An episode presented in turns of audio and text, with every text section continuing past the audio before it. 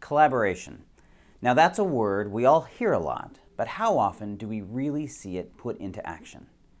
But what if collaboration becomes more than just a buzzword and actually becomes a business model? My name is Charles Araujo, and welcome to the Transform IT Show, presented by the Intel IT Center.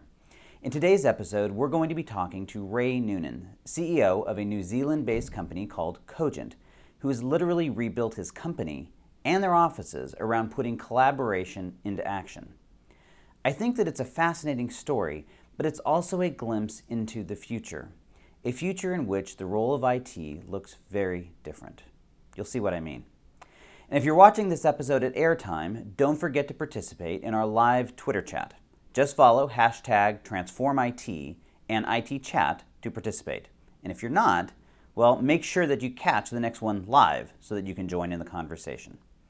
Okay, let's get to this and talk about collaboration as a business model and what it means to the future of IT.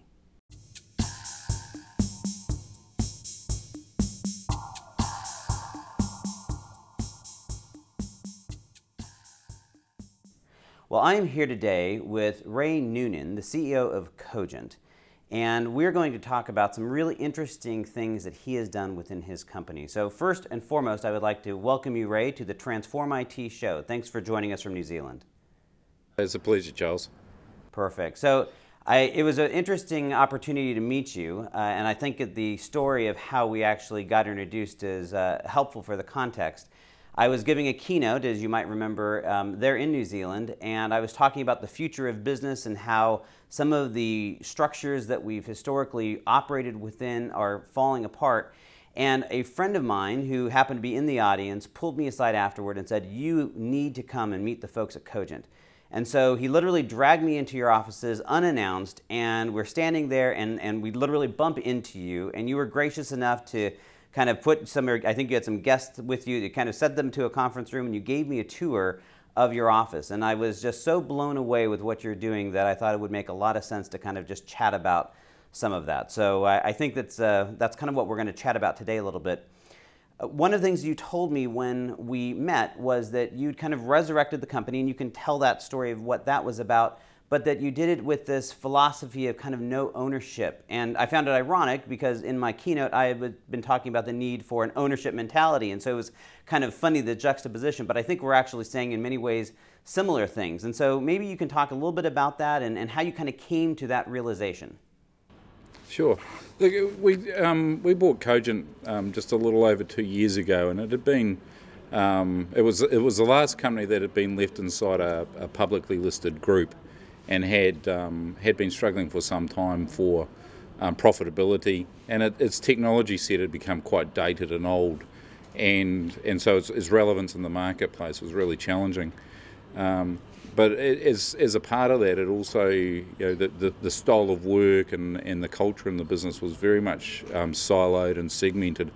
But we um, uh, effectively we, we, we, offered the the uh, owners a dollar for the business, and they accepted it. So we, we ended up with um, you know a business with um, 25 years history behind it, but one that hadn't really kept up with the, the market or, or its technology set. And so we um, sort of had a look at it and said, okay, how do we how do we bring this back from the brink. It was very much about just breaking down the norms and, and the ways that business had been become entrenched over 25 years and saying, hey, there's a whole new world, and, and that led to a new premises and a different way of doing it and a different product strategy and a whole whole number of things that we brought together um, and, and yeah, just had the confidence to do it, I guess.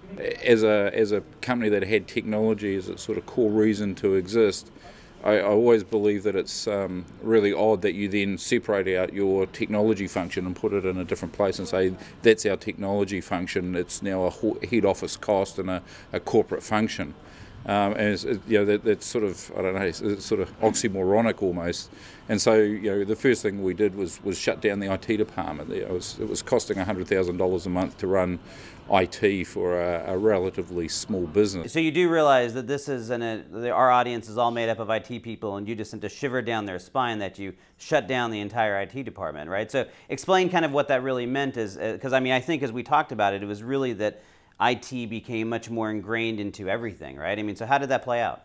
I've been in the IT industry for, for over 30 years now.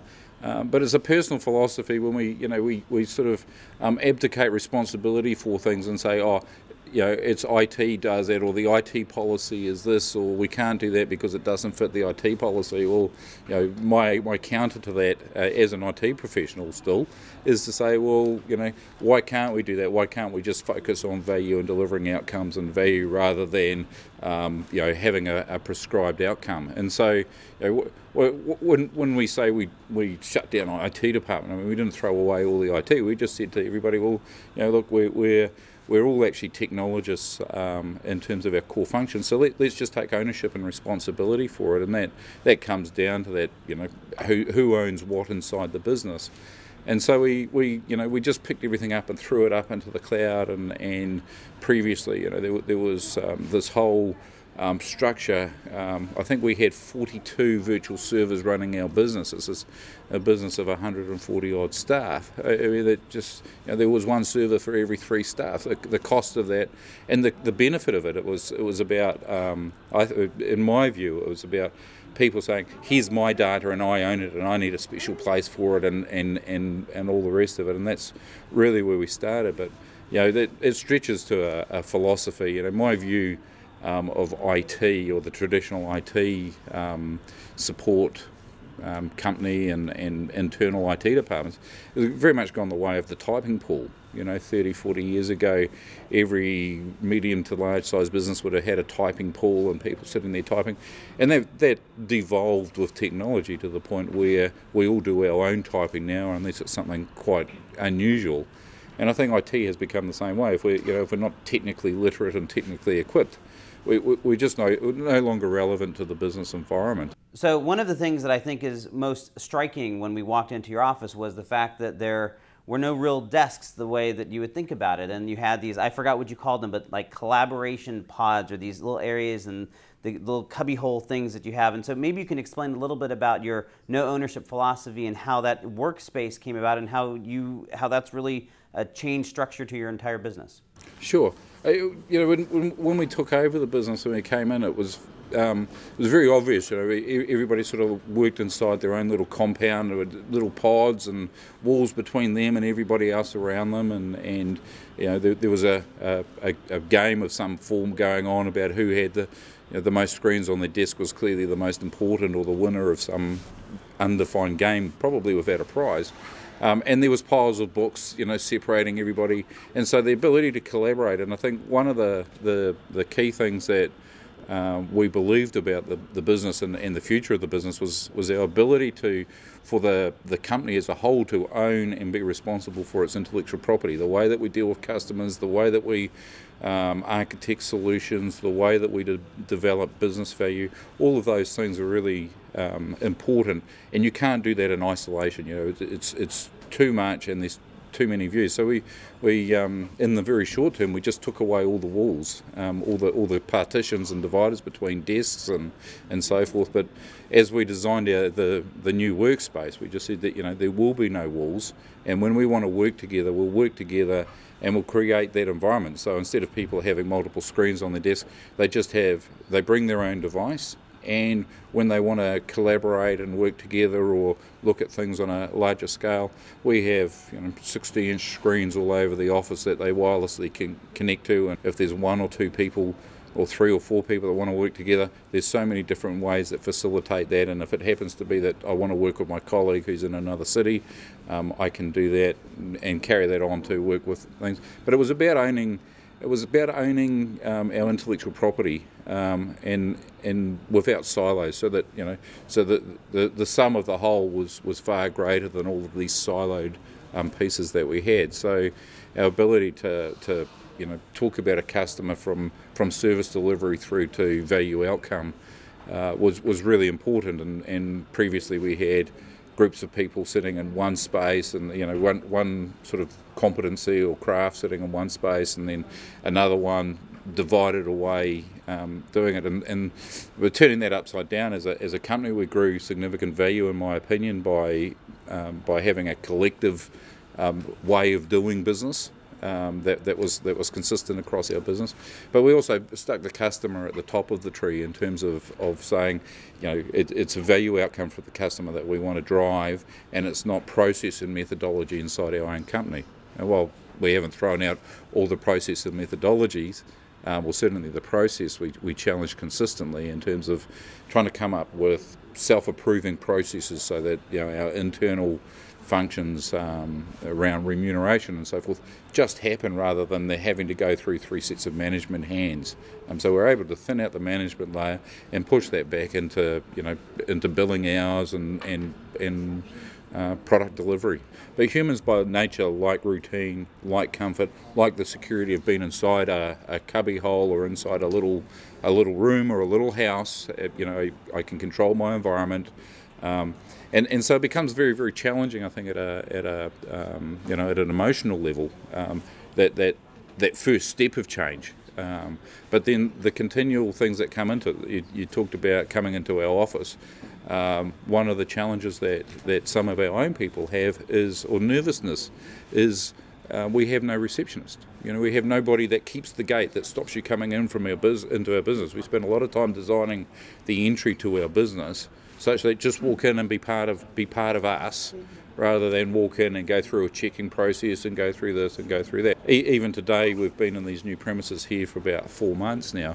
Um, I still get people coming up to me saying, "Oh, we need to get a receptionist, or we need to put some sort of control on the way we come into the business because I'm nervous about that being exposed." And I think you know the the, as a as a philosophy to our customers, it's just come in. You know, if you're a, whether you're a vendor partner or a customer partner or a prospectus employee, or some guy from America who's just walking down the road from a conference, you know, just come on in and see see what we're doing, and, and we're really proud of it, and, and let's talk about value. Uh, you know, it's funny. It's uh, that's exactly what it was like, and I and what's interesting is not only can I appreciate that it's probably uncomfortable or has been uncomfortable for your staff.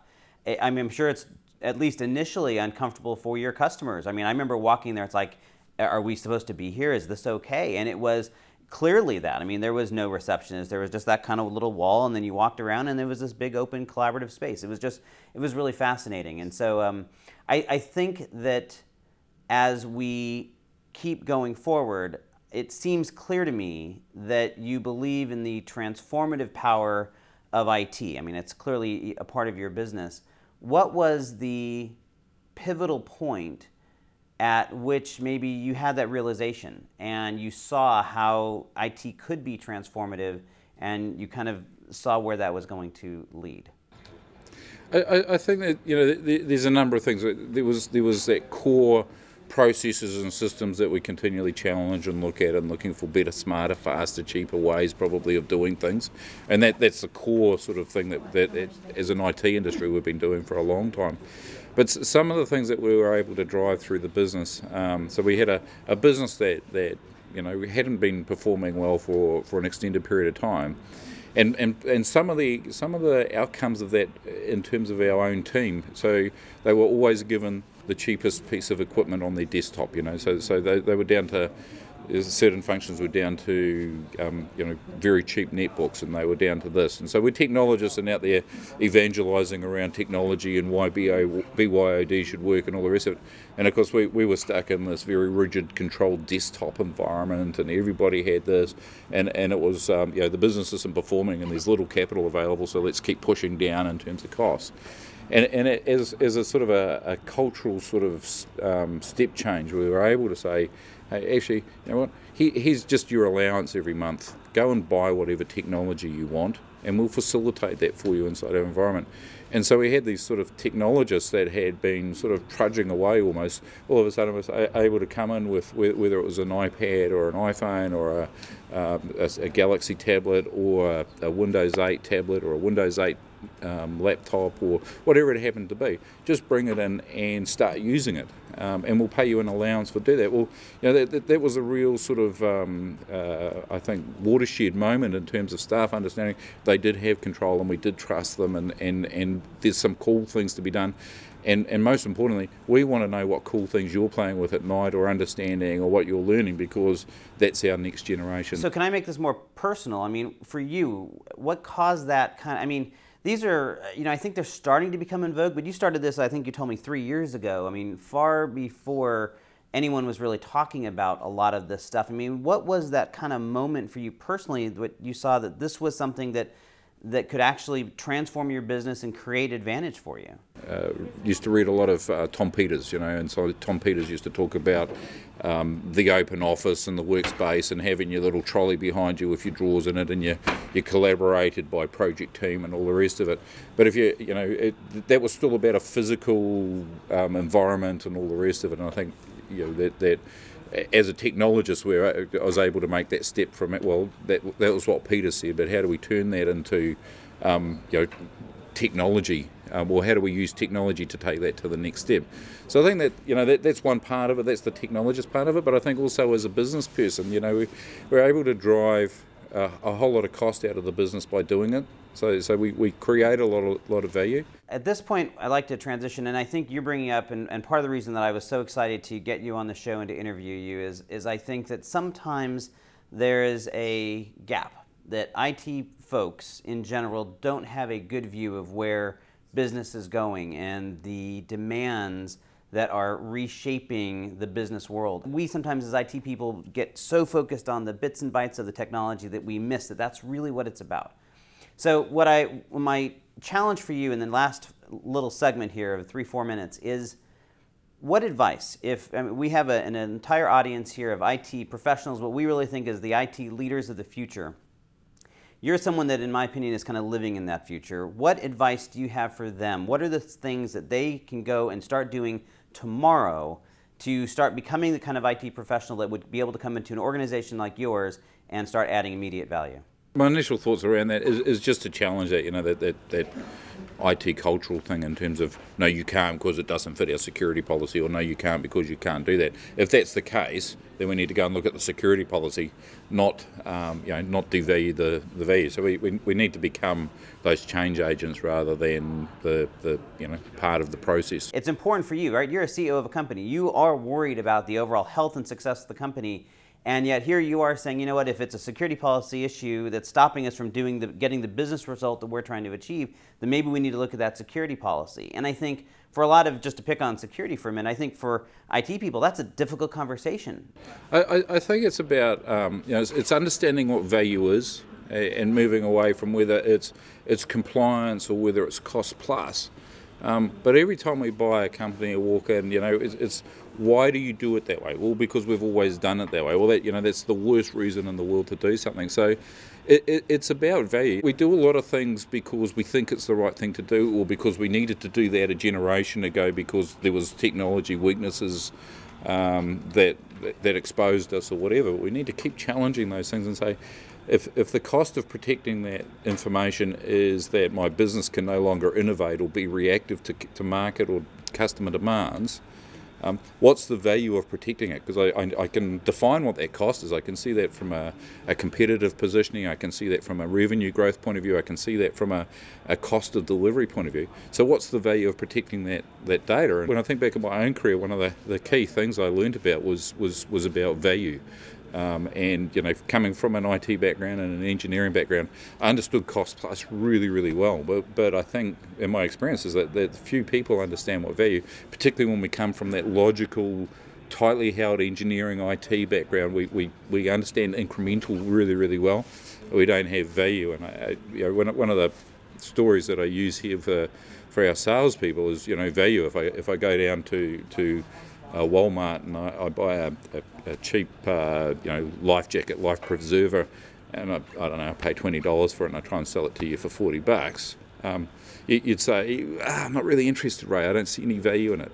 Um, conversely, if I happen to be sailing across the harbour and, and you're floating in the water without um, and you're about to take your last breath, and I say, I've got this life jacket, would you like to pay $10,000 for it?